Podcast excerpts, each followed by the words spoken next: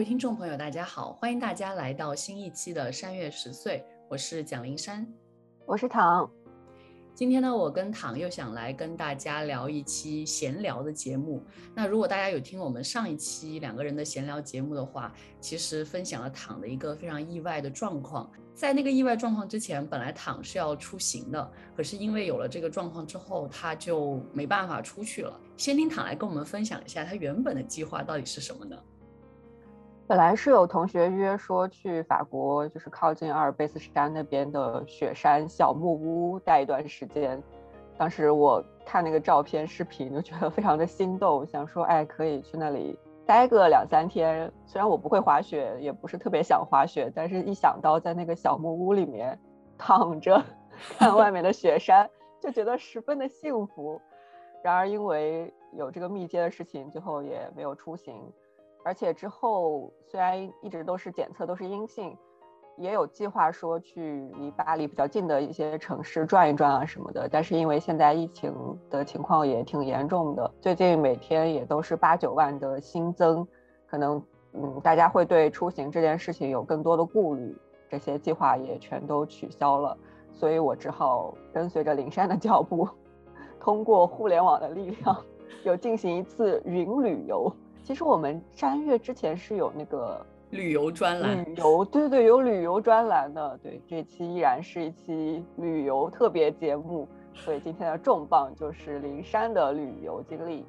对，其实今天之所以想录这期节目，也是想跟大家分享一下我最近去阿拉斯加的经历。那其实我才回来两三天吧，就是我一共去阿拉斯加去了五天，然后。呃，整个过程还是蛮不错的，算是一个很好的放松。然后其实我之前也是蛮担心的，就是因为 Omicron 这个变种确实已经开始肆虐了。然后我妈也非常担心，说你怎么突然就想起要去旅游，也不跟我说一声就已经订票了。然后我说这些票又取消不了，她就说那你就去吧，但是一定要注意安全。所以其实是有这个顾虑在的，但是还是去了。然后我发现我回来了之后，这个 Omicron 整个的在美国的形势也是急转直下，其实挺严重的，所以就是现在开始也是要老老实实待在家里，但是确实还是趁着这个机会去了一趟阿拉斯加。其实我去阿拉斯加最主要的原因就是想看极光，但是刚刚躺说的这一些，就是坐在小木屋里，不对，躺在小木屋里，然后看雪，这个目标很容易达成。阿拉斯加下了五天的雪，雪一天比一天大。但是小木屋并不容易达成，一会儿林珊会给我们介绍那个价位。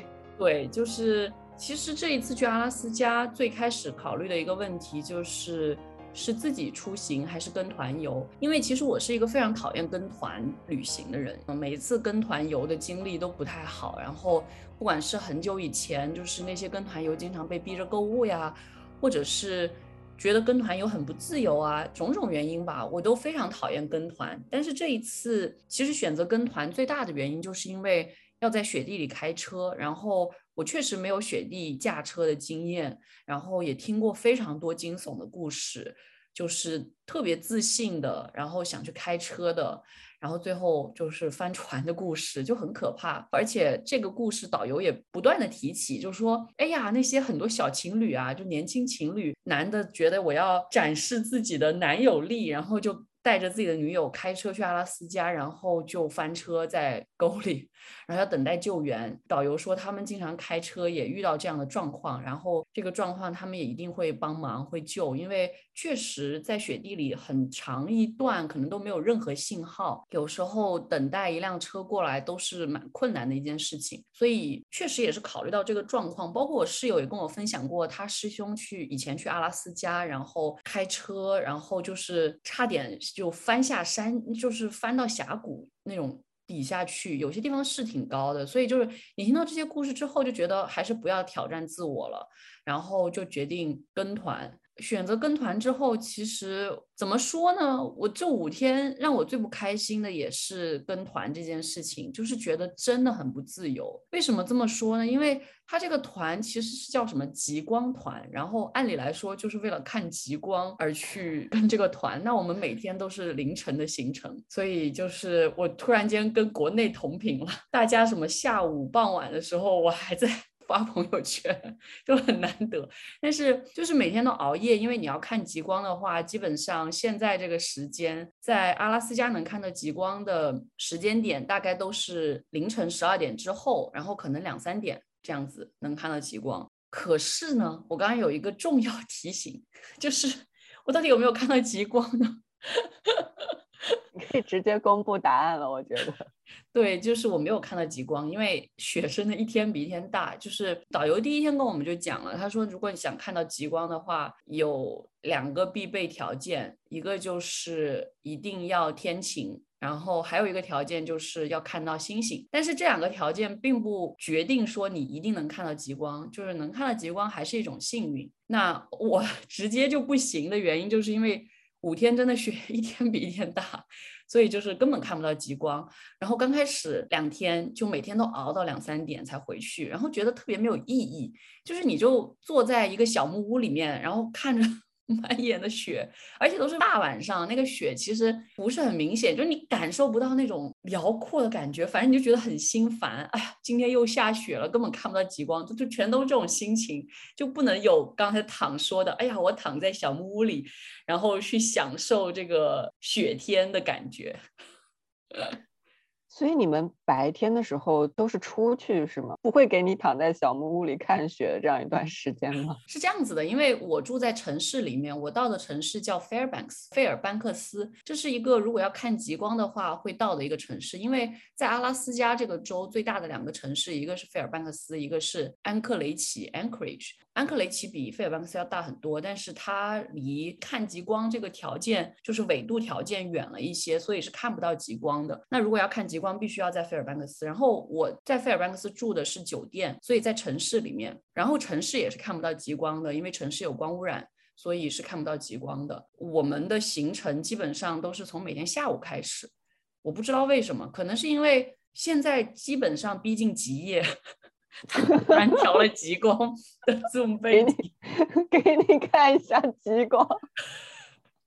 我妈其实有跟我说，她说：“为什么你要是看极光呢？看照片不行吗？你看我给你转个视频，这不就是极光吗？”我当时，我当时就有一种，妈，你从照片上看喜马拉雅山，跟你真到了喜马拉雅山，能是一件事儿吗？因为我刚才把 Zoom 的我的背景换成了极光，今天我们录音的过程就让你好好看一下极光。你不仅能看到极光，还能看到我，双重惊喜。哎，反正就是现在刚好刚过了冬至嘛，我们在的那几天刚好是冬至的前几天。那基本上是处在日照时间最短的一个状况之下，然后费尔班克斯非常靠近北极圈，所以很像极夜，每天的就是白天大概也就三个小时，所以我每天早上醒来就有一种反正都是黑的，然后大概十一点的时候终于天亮了，然后每天都在下雪，又是阴天，特别暗。然后呢，我们出行大概都是十二点一点这样子，每个地方都特别远。像我们第一天去的小木屋，开车可能需要半个小时。不过那一天是晚上才到的了。但是第二天我们去北极圈，然后就是大概十一十二点出发的。然后北极圈离费尔班克斯又有五个小时的车程，所以坐在车上你就看到天又黑了，因为大概两三点就日落了，所以就有一种。天天都在黑夜里面的感觉特别难受，就是那个地方，他们说抑郁的那个可能性特别高，就是因为确实没有光照，然后几乎每天都在黑夜里面。然后我的其他同学有一个来自缅因州的同学也提醒我说，他说你要去阿拉斯加记得带维生素 D，因为就是你应该基本上享受不到光照，然后可能会缺维生素 D，所以我也专门带了维生素 D 去。确实是一个蛮郁闷的一个状态吧。最主要是本来想做的一件事儿完全没有达成，所以就是觉得很不开心。但是这个事情吧，又是个运气，因为其实我回来之后的第三天，我就看到我在旅行过程当中认识的人，他们发了这个极光的朋友圈，而且是极光大爆发，所以就是真的是缘分。我在那待了五天了，我明明当时查那个什么马蜂窝旅游上面写的是三天什么看到极光的概率是百分之八十还是百分之九十，然后。四天就可以达到百分之九十六。我就说我再糟也不会是那个百分之四吧？没有想到待五天的结果 不是增加，而是变成了零。你就应该待四天，不应该待五天。就我之前本来真的想只待两三天的，因为我觉得没什么好玩的那里，然后就是看极光。那我待在那干嘛？但是因为我报旅行团，那个旅行团只有五天的行程，所以我才去了五天，然后也没有看到，就是我居然真的成了那个百分之四。而且当地人也跟我讲，他说其实费尔班克斯很少下这么大的雪，而且连续这么多天。预先张扬的看不到极光之旅，在出行之前，李珊就。截图截那个天气预报图给我看，说：“哎呀，好像接下来 今天都有雪，感觉看不到极光了。”结果就真的没有看到极光啊！对我真的好郁闷，就是有大概从我去之前一周就开始。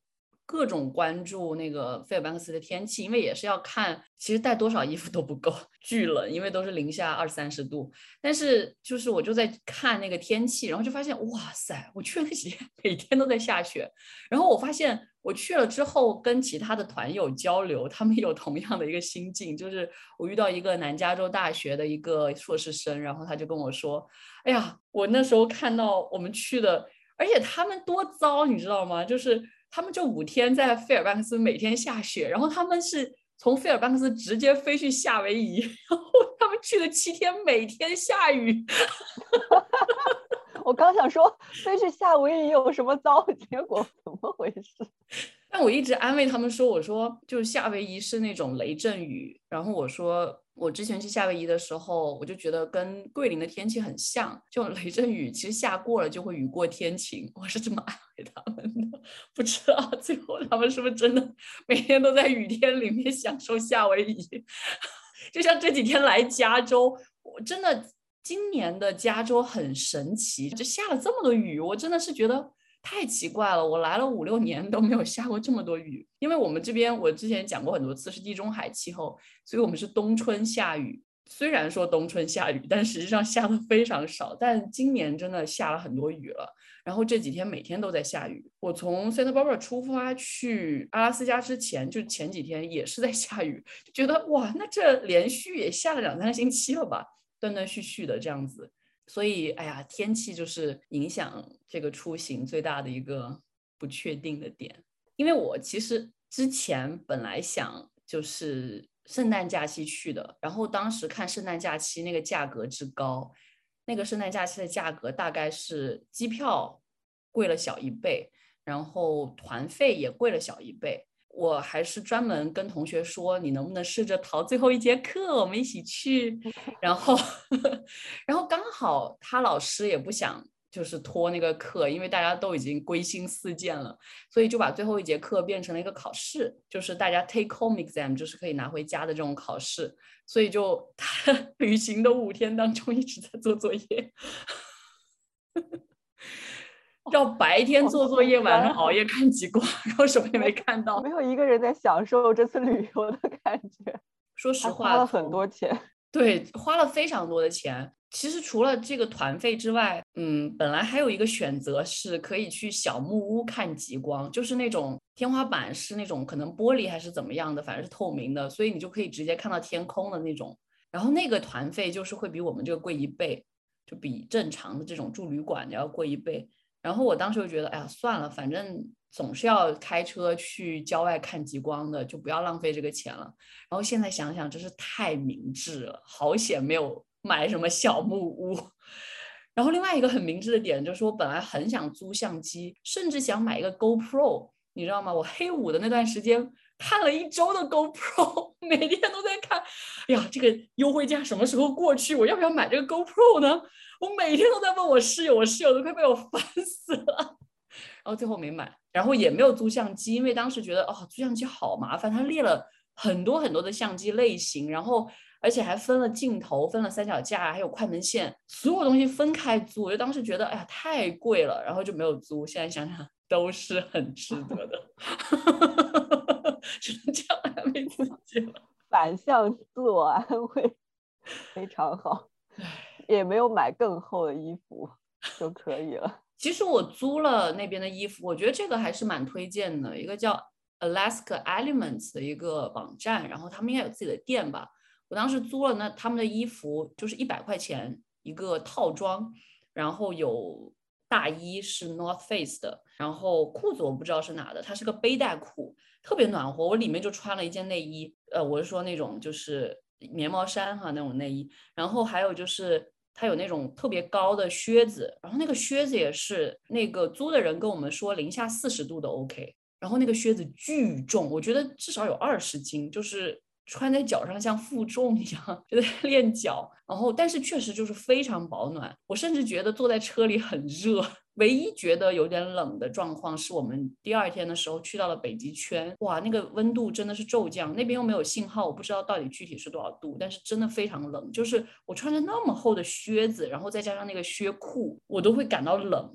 所以我就觉得，确实就是我发朋友圈的时候也在说这个事，然后刚刚还跟躺在查这个事情，就是这是我去到过的最北的地方，就是北极圈的纬度是六十六度三三，这是我去到的地方。然后我之前去过最北的地方，我后面认真的查了一下，我原本以为是长春去考托福的时候，没想到我去过最北的地方是巴黎，这就非常神奇了。大家常常意识不到巴黎有多北。就像我对每一个夏天来巴黎的人都要提醒一下，天黑的很晚一样，大家都意识不到我说的很晚是有多晚。对，真的，我真的是十点钟了，天还是亮的，然后好像也没有要吃晚饭的意思，这是什么奇怪的感受？当时最神奇的是，林莎在来巴黎之前就跟我说想看日落，然后我说。啊！但是日落真的 很晚才能落，然后我们当时 看完日落已经晚上十一点了，就是这个非常神的一件事。但是我现在聊着聊着，我突然想起来，我去过英国的 Isle of Skye，在英国几乎最北端的地方，我发现确实也很灵山最北站，然后巴黎已经落选了，对，新的胜出者出现了，又落选了，就是。在我到北极圈之前，我去过的最北的地方应该是这个天空岛，就是 Isle of Skye。然后在我们恭喜天空岛。然后那个地方是北纬五十七度，确实比巴黎这个四十八度要更北。巴黎落选一点遗憾都没有。但是我真的蛮震惊的，就是十点多钟、十一点钟才天黑。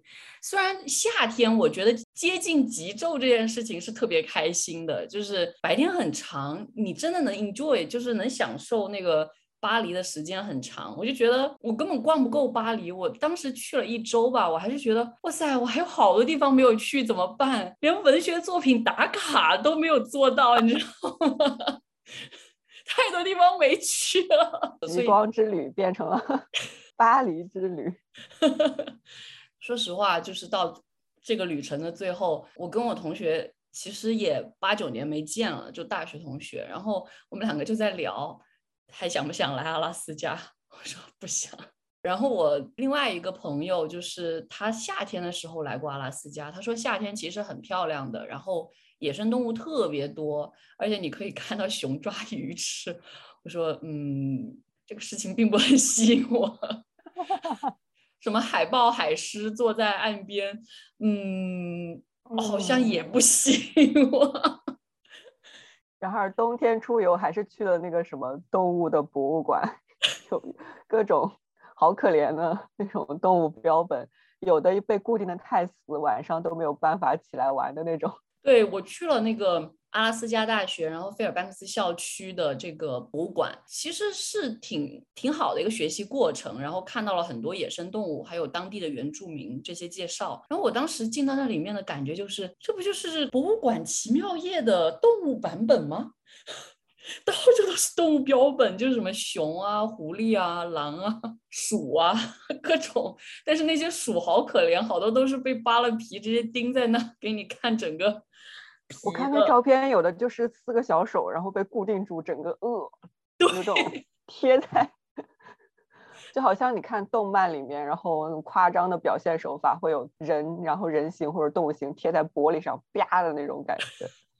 对对，所以那个地方我觉得还算是蛮惊喜的，就是包括我在。那个博物馆有两层，然后二楼有一个艺术展，然后里面也有很多就是阿拉斯加当地的艺术家画的各种画，然后包括包括拍的照片，我觉得都蛮美的。我觉得也可能是自己的一个没有看到极光的遗憾吧。我就是在当地的这些叫做 gallery，就是画廊这种地方买了超多照片跟画。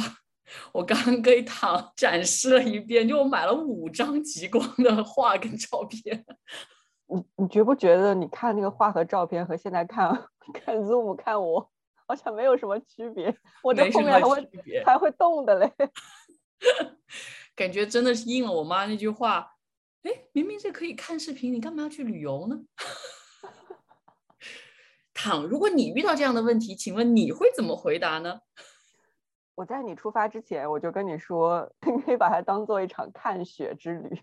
毕竟这么大的雪也不是很常见，而且林珊还在雪地中 完成了一个壮举，录制了一段 MV。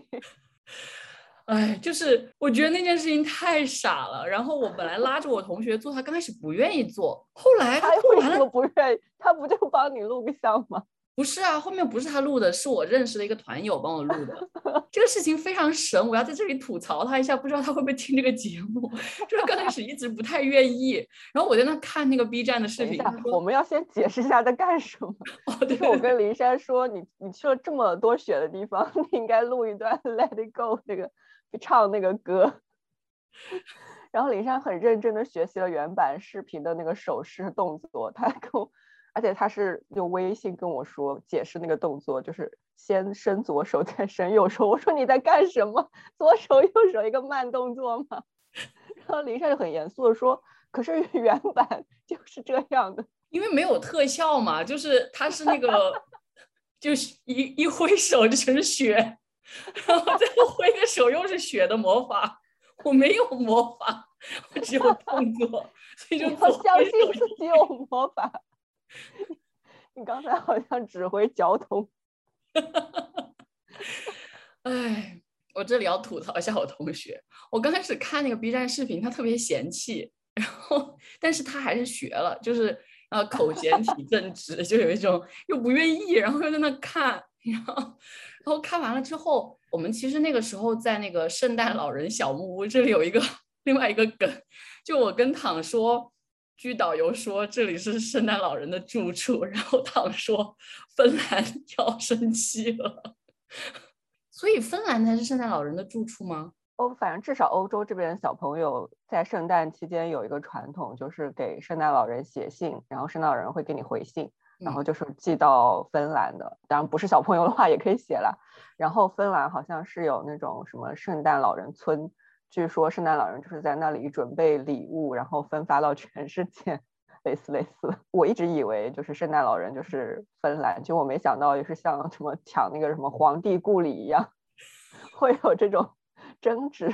对，因为就是你刚刚形容的这一切，就是导游跟我们讲的这个圣诞老人小镇的典故。你可以就那个圣诞老人的那个小屋里面，其实就是一个卖场。说白了，各种各样关于圣诞老人的东西，包括还有 Snoopy 的圣诞老人，搞得我很想买。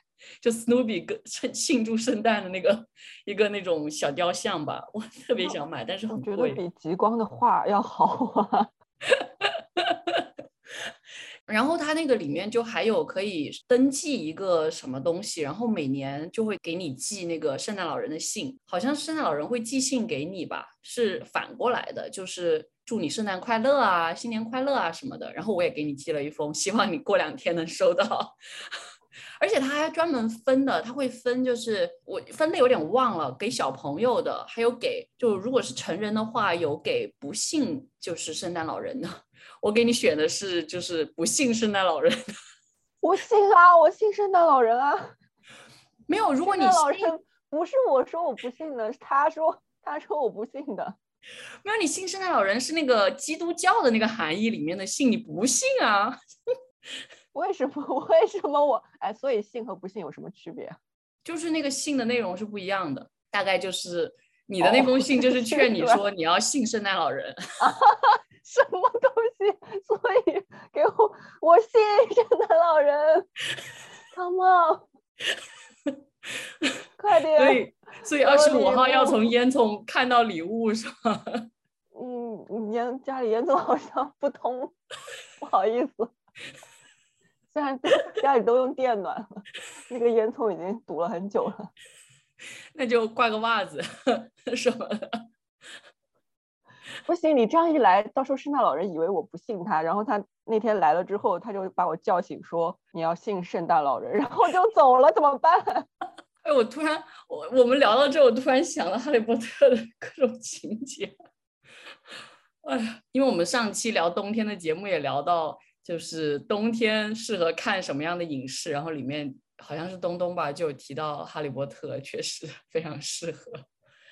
哎呀，就。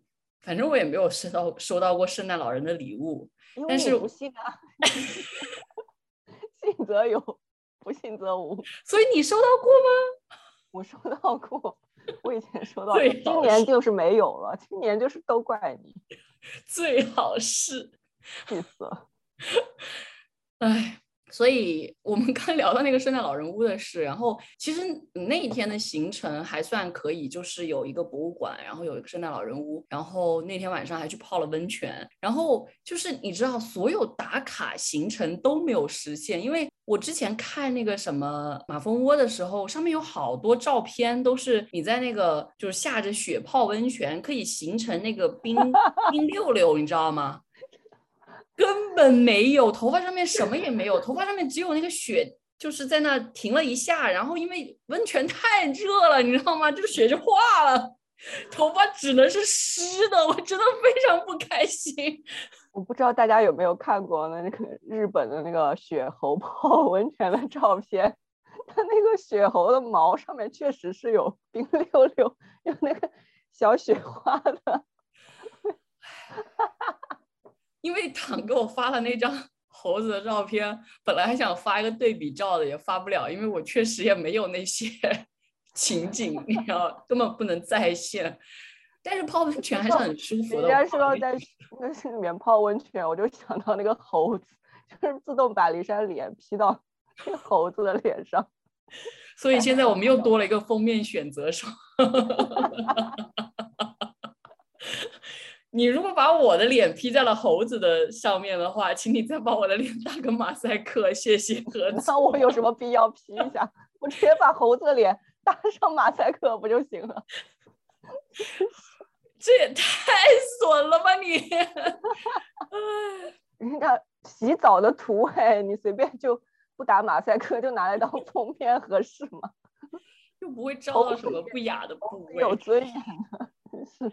反正。这一天是几乎最后一天的行程了，其实还算可以啦。我觉得泡温泉还是很舒服的，然后就看到了更大的雪，每天都看雪。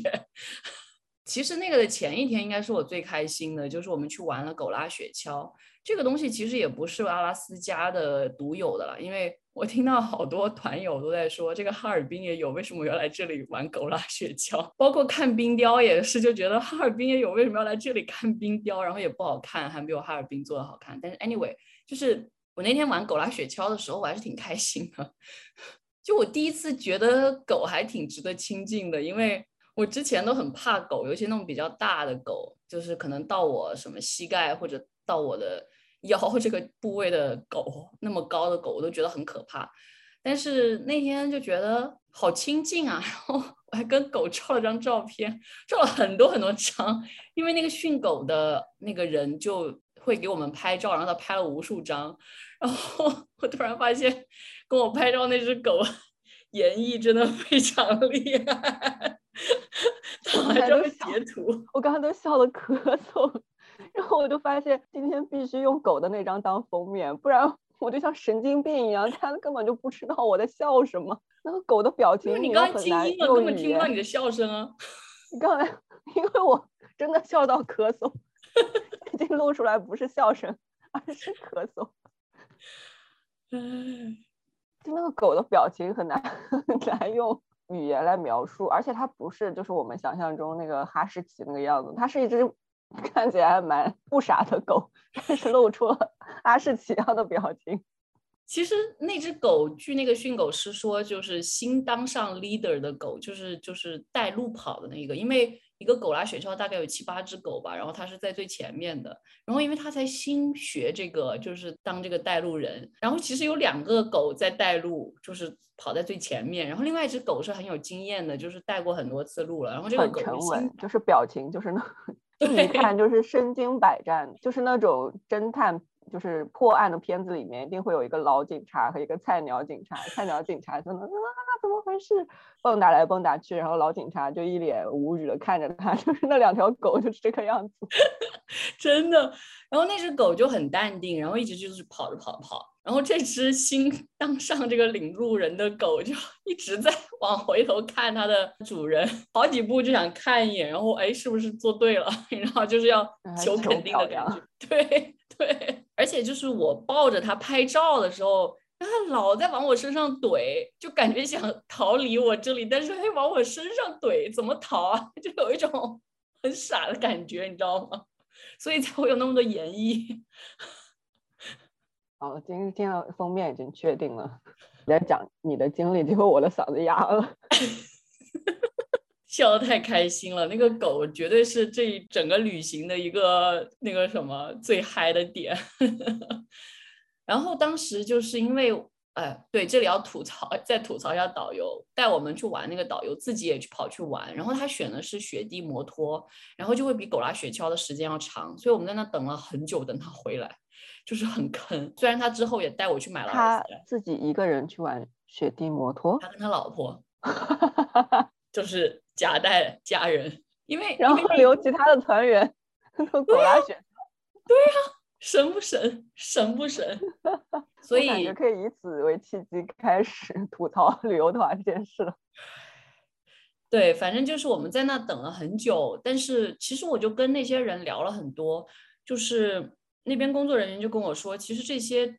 就是所谓的 racing dog，就是专门像像跑步运动员一样的那种感觉。他们本身天生就很喜欢做这件事情，就是一直跑嘛，可以跑很快。但是很多以前的这种训狗师，当这个狗老了之后，都会把它们抛弃在森林里面，或者甚至就杀掉，就是非常糟糕的一个状况。然后那个工作人员是跟我说，直到一九年，美国才通过了一个法案，就是虐待就是这些呃狗啊、猫啊这种宠物是犯罪。之前。都是把这些动物当做是一个财产，然后是一九年之后，等于把动物当成了一个像是人一样的状态去对待。所以，如果再去遗弃这些动物的话，是会被判刑的。但是，就算是这样，就是对于很多。退休的狗来说，就是一些老狗，他们确实是条件都很差，因为确实有很多很多的这些狗都在做这个狗拉雪橇这个工作，他们之后怎么办呢？就是一个问题。然后当时给我们带路的那个小姐姐，然后她是就是这一群训狗师里面特别有爱心的一个人，她就设了一个那种捐款箱，然后上面写 From Trail to Couch，就是说从这个跑道到。这个沙发就是给狗退休之后募捐的，然后我就觉得就是很不容易，然后我也捐了一些钱，然后而且因为我们整个过程当中一直要给小费，我都很不情愿，因为我并不开心，然后但是小费常常是确定价格的，然后这一个小费是我给的。特别开心的一个，就是我特别喜欢这个小姐姐，然后她做的事，然后她跟我们分享他养狗的一个过程。他其实本来是华盛顿州的，他说他从小就很喜欢狗，然后从小就养了很多狗，然后之后他就是找到这份工作，然后来阿拉斯加，就他说他就会养十几只狗。然后我说，哎，那到了夏天就是雪化的时候，这些狗怎么办呢？他说就是带他们去玩，然后去训练，就是会带带他们去各种这种爬山啊什么的，就是 hiking 就或者是 trail 上面这种。去玩。我觉得就是真的，你会发现这个小姐姐是对狗非常有感情的，然后才会去做这个工作。我就觉得这是一个特别好的工作状态，就是跟我听到那个工作人员描述的以前这些训狗师对待狗的一个态度，确实是完全不同的。所以我也是因为听到他的这些经历，包括这些工作人员跟我分享的一些故事，我才会觉得这整一件事情就是还是向着一个好的方向发展，然后也了解到了这样的一个职业，就觉得还是挺有趣的。然后我。我之前都不知道训狗师这个职业是不是这么叫，但是在英文里面它叫 musher，就是 M U S H E R，是有一个专门的词去形容这些训狗师的。然后狗就叫做 racing dog，就是专门的一种狗，或者是这种类型的狗，应该有很多品种啊。都可以做 racing dog，但是就是会有这么一个专门的门类。我是觉得这些知识的了解，就是让我挺开拓视野的。然后我觉得我们也很少关注这一块的内容，就是对于动物的权益保护这些，我们在节目里面多多少少有提到过，但是提的并不多。但是我觉得还在想，就是我们嗯从来没有做过动物专题的节目。然后我之前想说，其实我们可以做一期。对，我觉得是，至少猫是应该做的，就那么 天天都在发猫的照片，可以考虑一下。那接下来我们进入到一个非常重要的环节，这个环节躺肯定能好好参与一下，就是 跟团游。我太久没有跟团游了，我记忆还停留在小时候，真的是小时候。其实我从小非常少旅游，我们家是不怎么旅游的那种。最多旅游都是就在桂林周边自己开车去，所以我其实经历的这种跟团的坑爹的事情不多，但是就经历过那么几次，我每次都非常非常生气，就非常非常讨厌跟团游。我初中毕业的时候毕业旅行，就全家一起去四川，然后是跟团的，哇塞，那叫一个坑呐！就是购物购的特别多，而且每天早上起特别特别早，就是因为他要安排购物进去，然后晚上特别晚才回来，就是。特别累那个行程，然后反正就是各种坑，我就觉得特别讨厌。就自从那之后，我都非常讨厌跟团。初中之后，其实我很长时间也没有旅行了。我是到大学可以自由行动之后，我才特别喜欢出去旅行，到处跑。然后一般我都自己一个人去，我觉得挺开心的。而且我是一个不喜欢查攻略的人，我都是到了当地再说。如果有当地的人，比如说我去巴黎有躺，我就更加不想查了。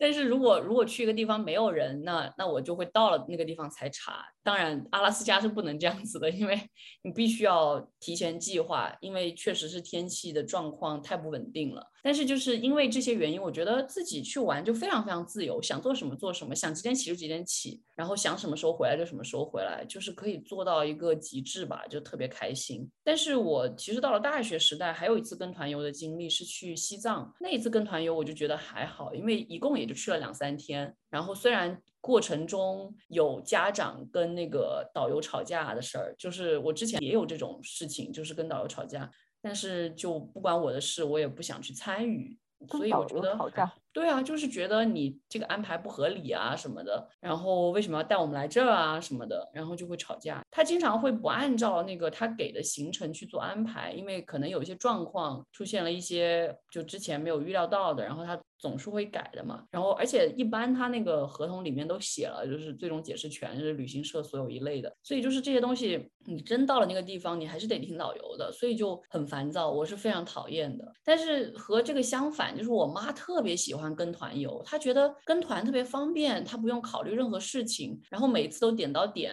就也不用考虑开车，也不用考虑那些各种行程怎么安排。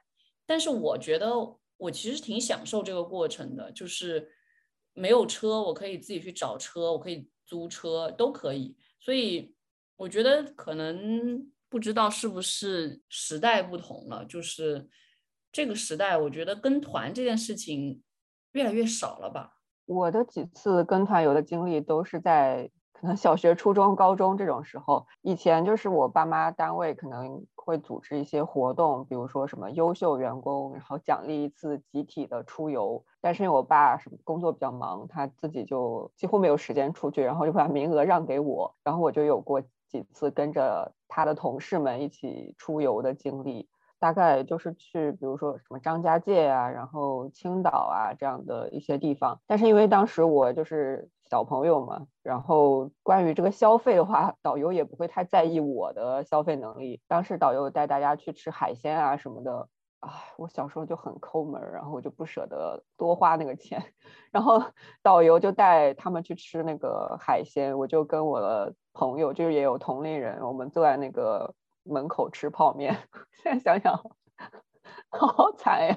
一边吃一边安慰自己，就说：“哎呀，嗯，都吃不惯海鲜，到时候是海鲜过敏啊，到时候还会拉肚子啊，就还不如吃泡面啊之类之类的。反正就是穷了，就是抠，比较抠这样子。但是我自己对于跟团游的，刚才林珊也讲到，就是行程安排紧张啊，或者是什么起很早啊，这一点就是我很难接受的。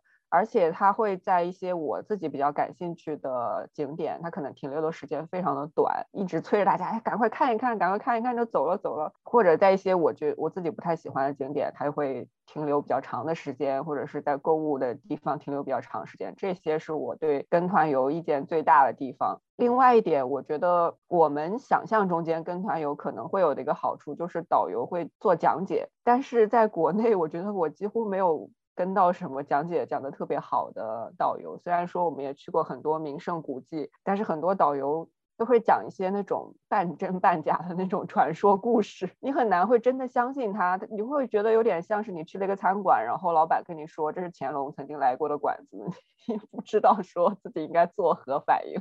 而且很多导游也会想要活跃大家气氛，然后讲一些各种奇怪的笑话啊，或者是一些打油诗啊、绕口令啊什么什么的。而且特别喜欢让大家 摸东西，这个在我们录节目之前，我就跟林珊讲了。我当时去那个曲阜，就是孔庙那里，然后一路上导游就一直在让我们摸东西，就是从那个什么门框啊要开始摸，那个石碑也要摸，然后那个什么门头什么全部都要摸一遍。就可能你摸一摸什么身体健康，摸一摸什么学业进步什么。我刚才还搜了一下，我刚真的认真搜这个孔庙摸一摸，然后竟然搜到了有人说摸摸碧玺的头，一辈子不犯愁；摸摸碧玺的腚，一辈子不生病。就是真的是 有这个摸一摸的 传统的。然后当时我就摸了，这个我感觉手都是这个在疫情期间是绝对不可以发生这种摸一摸的情况。一路上大家摸来摸去，很难想象。但是当时就是一路摸来摸去。后来我就在导游带我们停下来的时候，我都不等他讲，我就开始摸。但是当时我摸了之后，然后导游就突然一脸严肃的说：“今天这个千万不可以摸，为什么？因为这个是榆树，这个东西就叫榆木疙瘩，摸了之后就会变笨。”但是当时我已经摸了，所以我本来有可能更聪明一点的，我因为我在孔庙没有收住手，摸了摸那个榆木疙瘩。变成了现在这个样子，哎，我真的是这一点，我也是很想吐槽。就我觉得，其实一方面导游确实要杂学，然后要记很多各种各样的典故啊、轶事啊，然后以愉悦自己的这些团员嘛。但是常常我觉得他们讲的这些东西，我都不太相信，就我觉得都是假的。比如我在这次阿拉斯加旅行的时候，听到最扯的一个故事，就是他讲了一个关于极光的传说。他突然说：“哎，你们知道为什么日本很多女的来这边玩吗？因为我确实发现，就是很多那种标志上面有日语，所以大概日本游客是挺多的。但是他就说，你们知道为什么吗？是因为看极光可以怀孕。然后他就说：哎呀，他说这个跟一个日本神明有关，这个日本神明的名字叫轩辕。我当时就有一种，请你不要再往下说了。我刚刚其实专门查了一下，确实有那个。”呃，轩辕是因为就是皇帝的母亲看到极光，然后感而孕这样的一个故事，但显然就是中国故事啊。日本的神明哪有轩辕？刚才说他是在新丘那里有极光吗？那是哪里？不知道，查一下。是我想的那个丘吗？为什么整查在韩国？不是啊，青丘是肯定是《山海经》哦哦，青丘啊，我我听成星丘了。又东三百里，曰青丘之山，且阳多玉。你你能知道是哪吗？古代传说地名，有说在山东的，菏泽，还有说在江苏的啥？这太。不管是在山东还是 在江苏，都不都不会有极光的吗？哎，反正就是传说嘛。但是我就觉得他已经扯到一定境界了，感觉就是随便讲，然后可能记得一点，然后又不太清楚，然后就是乱讲。然后而且就是你在听他们这些导游讲的时候，你常常会听到很民粹的讲法。我就觉得你明明都在美国待了这么长时间了，然后还有这么民粹的想法，哎，当然这个也是很正常。但是就是听的时候真的。的觉得很难受。我觉得他可能是为了取悦中国人，但是我觉得他也不一定能取悦到中国人，因为很多，我觉得这一次旅行团很奇特的一个点就是，其实大部分的团员都是大学生，而且很多人都来自加州，他们可能在加州读大学，然后寒假的时候也不回家，就跑去阿拉斯加玩一趟这样子。所以我觉得，如果是年轻人，对于他这些民粹的讲法，我也在想，真的会感兴趣吗？唉，所以这一点是让我觉得蛮难受的。而且你之前提到那个，他可能有一整套说辞，一整套笑话，在 每一个团都会讲一遍。对，应该是，就肯定不断重复，所以我觉得挺无聊的。然后你刚刚说到那个吃饭的事情，这个我也是我在国内的旅行团里面特别讨厌的一个事儿，就是他因为那个团费里面包了饭。然后带你去吃的饭都巨难吃，我就觉得这个事情很坑。就每个地方都有自己的美食，然后我跟着吃团餐，那个地方的团餐就是永远都是难吃到爆。但是说回来，阿拉斯加的旅行里面是不包饭的，这也挺坑的。其实，因为他那个团费真挺高的。然后我就在想，我这团费到底付了什么？大部分地方都是免费的，除了你开车油费，我真的不知道还要付什么。然后他又每每一天收的小费都是固定的，然后。有一天就可能十刀二十刀，我其实并不满意他的服务，但是我还是得给他。我就觉得这些都非常坑，哎，我得出的一个结论就是千万不要再跟旅行社旅游了。我觉得这一点我已经受够了。就是我觉得比较好的方式可能是你自己去那儿，然后你报一个一天的团，专门去看极光，然后你需要他开车嘛，这样我觉得是合理的。但是一整个行程全都跟着团游，真的是非常的无趣。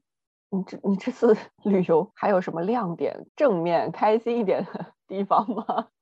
没了，没有了，真的没有。我把我把开心的刚开始都讲了，然后开心的就是狗啊。对，唉，突然有一点心酸。其实说实话，这一次旅行我并不是非常的开心，但是。当然，能够从日常当中脱离出来，然后不用每天面对电脑，其实也挺开心的。就这两天我回到家，我都不愿意坐到书桌前面来，我就有一种，嗯，就是有一种，哎，又要回归日常，天天在这码字搬砖的那个状态，特别讨厌。所以我觉得能出去放松一下也是一件不错的事情。所以就刚开始其实心态蛮崩的，就觉得，哎呀，看不到极光，然后这团这么坑。虽然有很多的不满意，但是毕竟还是休息到了，所以我觉得也可以吧。这样想出去没有成型的人看来，我觉得哪怕是在雪堆里面待个几天，也还是蛮放松的一段 旅程。虽然有很多糟心的事情，但是可以放飞自己的想象。你也可以体会到 Elsa 她是虽然是女王，但是有多么的辛苦。你想想，但是她会下雪啊。而且它可以飞起来啊，我又不能飞。你知道在雪地里面走路多累吗？我最后一天可以跟大家再分享一个心酸的故事，就是因为那个宾馆的床单很脏，然后我很容易过敏，然后我就大概从第二天开始就过敏的挺严重，但我没有注意。后来我是因为觉得好痒，我就发现我全身起了疹子。我其实熬了好几天，然后到最后一天我实在熬不住了，我就去买药。然后那个买药的地方呢，走路要二十分钟。我想了一下，因为 Fairbanks 特别难打车，就 Uber 跟什么 Lyft 根本打不到，所以我就得走路过去。然后我在想，二十分钟走就走吧。没想到那个旅程之艰难，我应该走了半个多小时吧。首先呢，我是早上去的，那个推雪的车呢，可能还没有推到那，而且推雪的车可能它的优先是推路，把路推出来，然后能够让车去开，所以它的人行道是没人推的。就人行道的雪非常高，基本踩下去可以没膝盖了，所以我就只能走在车道上。就是，而且你要想象那种，就是它推掉雪之后的公路其实是很滑的，因为它就结冰了，所以是很滑的。我就很担心那个车万一打滑，然后打到我身上怎么办？就就很害怕，真的很害怕。然后但是也没办法，因为那个人行道走不了。对，然后而且还有个很坑的地方，就是就是在美国过马路是要。基本上要按马过马路的那个灯的，然后那个地方根本按不到，因为旁边它那个马路灯周边积了很多雪，你根本走不到那个地方。然后当我终于走到那个超市了，我发现不知道怎么进去，因为它周边推的雪没有人推雪。然后我找找找，哎，找到了一个那个车的入口，然后这这一段有人推雪，就绕了那个超市一圈，你知道吗？就围着停车场绕了一圈，然后终于找到了一个路可以进去。所以就很艰辛那个过程，我就觉得自己很心酸，就是为了去买点药。真的是 Elsa 就好了。对呀，我就可以飞过去了，然后跳舞的时候，跳舞的时候又有那个 雪花特效，然后还可以穿很少。唉，而且那个那个药，那个过敏药呢，是会让你就很晕的。我以为他说晕也就是说说而已，因为我之前从来没有吃过会导致晕的这种过敏药，我都是吃那种不晕的过敏药，在英文就是所谓 drowsy 跟 non drowsy，然后我就专门吃那些 non drowsy 的，所以我不知道过敏药有多晕。然后那个药剂师他就跟我讲说，他说你现在这个状况其实吃这个牌子的这种是比较好的，但是它没有不晕的那种选择，就是会让你觉得 drowsy，让你觉得晕的。我说好吧，能有多晕呢？然后我就中午的时候。吃了，然后中午吃了之后，我就去吃饭去了。我吃饭吃了一半，突然觉得天呐，天旋地转，你知道吗？当时本来下午还说要跟同学一起去周边那些小店里面逛逛，看有什么东西可以买。我就刚跟他，因为那个逛逛那个店就在这个马路对面，所以我就说那就去逛吧，应该没事儿。可是我刚走进那个店，我整个人已经快倒了，你知道吗？我说。不行了，我要我要我要回去宾馆那个大堂的沙发上躺着，我真的已经受不了了。然后我就自己晕晕乎乎的就走回去，走回那个酒店大堂，就躺在沙发上直接睡着了，完完全全的睡着了。你这个路上听起来很危险。对，但是因为它就隔了一条马路，然后那条马路又不是主路，就特别近。所以就还好，就是我在我的宾馆房间，我都能看到对面那个店的，所以就还好。但是确实就是蛮危险的，就是有一种，因为我本来还在想，哎呀这么难受，我去按个摩吧什么的。但是我因为订不到位置，也就把这个事情放弃了。但是想想，可能我都走不到那个按摩店，我直接就晕倒在路上，就是真的很晕。但是就是反正这是这五天的 旅程，辛苦良多，特别难受，唉。你要不要给大家唱一首《Let It Go》结束我们今天的节目？学都学了，要不要这样？好尴尬呀！你 要想象一下，然后在他那个城堡里面打开橱柜，里面全都是维生素 D，因为晒不到太阳。主要是因为我本来那时候我录了那个歌，我其实很嗨，我还在想，哎，要不要发个朋友圈？然后我就认真听了一遍。我就觉得这唱的 太难听了，那个歌非常的高，我是一个低声，你知道吗？我根本就唱不上去。然后那个手势又特别傻，然后左手右手慢动作。然后我我还在纠结要不要发的时候，我同学直接已经发出去了。就为什么我录了两个版本，录了一个我一个人的，还录了一个我跟他一起的，然后。就把我们两个一起的发出去了，配了一句话说我们没有喝醉酒，有一种啊，因为跟他两个人一起唱的那那一遍更难听，就是唱不上去。而且因为其实你当时跟我说了之后，我其实愿意表演，是因为我之前看那个《青春环游记》，就周深有在广西的时候表演过这一段，我当时觉得哎还蛮好笑的。可是人家的声音多好呀，那高音分分钟好吗？我其实本来还在心里想说，如果你看到极光了，就想请你表演一首《欧若拉》，结果你没有看到，我就没有提这个提议。唉，真的。阿拉斯加的山巅，说起北极圈，说说回极光的话，就是我其实刚去的时候，我就跟躺一直抱怨，就是。我去的旅程就很艰辛，就是我凌晨三点起床赶大巴去洛杉矶搭早上八点的飞机，然后飞了大半天，到了三点才到阿拉斯加，然后三点已经天黑了阿拉斯加，然后回来更惨了，回来是凌晨的航班，因为为了买便宜点的机票，我就不知道他为什么要这样设计，总共就不到六个小时的一个飞机行程，他非要设计在晚上十一点多到早上五点多。然后躺当时一直激励我的就是向着极光前进，然后并没有极光，结果没有想到今天 Zoom 灵山看的极光都比他在阿拉斯加 看的要多。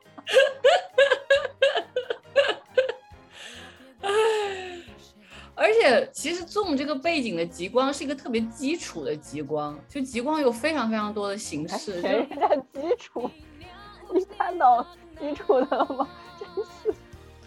就是我去画廊里面的时候，那些人就是阿拉斯加本地人会跟我讲，他说极光其实形态非常非常多，然后就是垂直的，还有那种水平的，然后还有各种形状的，然后各种不同颜色的，然后在不同地方看到的不一样的，就有一种 OK fine，我什么也没看到。所以只能看着照片聊以自慰了，就有一种买了那么多照片，就把它们都挂在房间里面，这会让我觉得就是说，因为其实美国有非常多的国家公园，然后有很多国家公园真的非常值得去。比如我一开始来美国第二年，我就去了那个 Niagara Falls，就是那个那个大瀑布，非常漂亮。因为我当时应该跟大家分享过，就是那是我在。英文课本上学到的唯二关于美国的地标式的地方，就一个就是 Big Apple，就是纽约市，然后另外一个就是这个瀑布。所以我当时去的时候就非常兴奋，觉得也非常的壮观。然后另外一个我觉得也是非常值得去，就是我当时去黄石国家公园的时候也是，就是你能看到那个大棱镜，就是那个五彩的一个，其实跟九寨沟的那个湖有一点异曲同工之妙，其实不太一样，但是也是因为。底下有一些好像是矿石还是怎么样，然后会有不同的颜色折射出来，就特别美。然后我们夏天去的，它不会分季节，就是很舒服。然后我们也是住在小木屋里面，当然看到的景观是那种森林绿色的森林的那种景观。然后包括我在加州去优胜美地，就是之前特别 流行的一个苹果的一个桌面，也是觉得。就蛮美的，就是自然景观。然后包括我今年六月份就是放假的时候，然后在家憋太久了，一年多了，就出去玩了一次，也是在加州一个叫 Joshua Tree 的一个国家公园。然后那个树是那种参天大树，特别特别粗，然后反正就很壮观。然后基本上那树林都是三千年起跳的，也是很开心。虽然开车开得很累，但是整个过程就是觉得哇，这个树真的其他地方好像也没看到过。反正就是都。都会有很让我惊喜的地方，但是这个阿拉斯加呀，真是就有一种我看雪，我去哪不能看呢？而且我也不是很享受看雪。然后狗拉雪橇虽然好玩是好玩的，但是也不觉得特别怎么样，更不用说温泉了。我家里都有温泉，就桂林都有，桂林的县城里面都有温泉，我何必呢？你不能这样说，因为家里浴缸也可以当温泉。一个体验嘛，人生能有几次机会像猴子一样在雪地里泡温泉呢？可惜雪地里面也没有冰溜子给我给我能够照几个行为艺术照，真是太可惜了。哎呀，感觉这次旅行是一个从头吐槽到尾的旅行。但是我已经吐槽完了，开心了。我就是觉得，就因为它这么多值得吐槽的地方，我实在觉得一定要录一次节目来吐槽一下。是我们旅行系列里吐槽槽点最多的一次，真的。唉，亮点唯一的亮点竟然就是狗。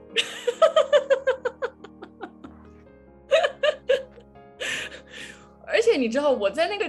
狗拉雪橇的过程当中，我并没有觉得有那么嗨。我是后来看那些照片，这也太好笑了吧！因为抓拍了大概几十张照片，你知道吗？就是看这个狗每一张那么搞笑。哎，对，亮点在狗。今天节目大概就是这样，莫名其妙在狗这里结束了。哈哈哈 欢迎大家跟我们分享即将到来的寒假，你会经历什么样的故事？我不知道这期节目什么时候传，可能新新年第一期吧，我觉得。不要嘛，新年第一期不要吐槽嘛，今天第一期我们还是录那个《哈利波特》什么的，到时候再 到时候再说吧，就第二期之类的。好，那今天节目就到这里了，我是蒋林山，我是唐，我们下期节目再见。拜拜。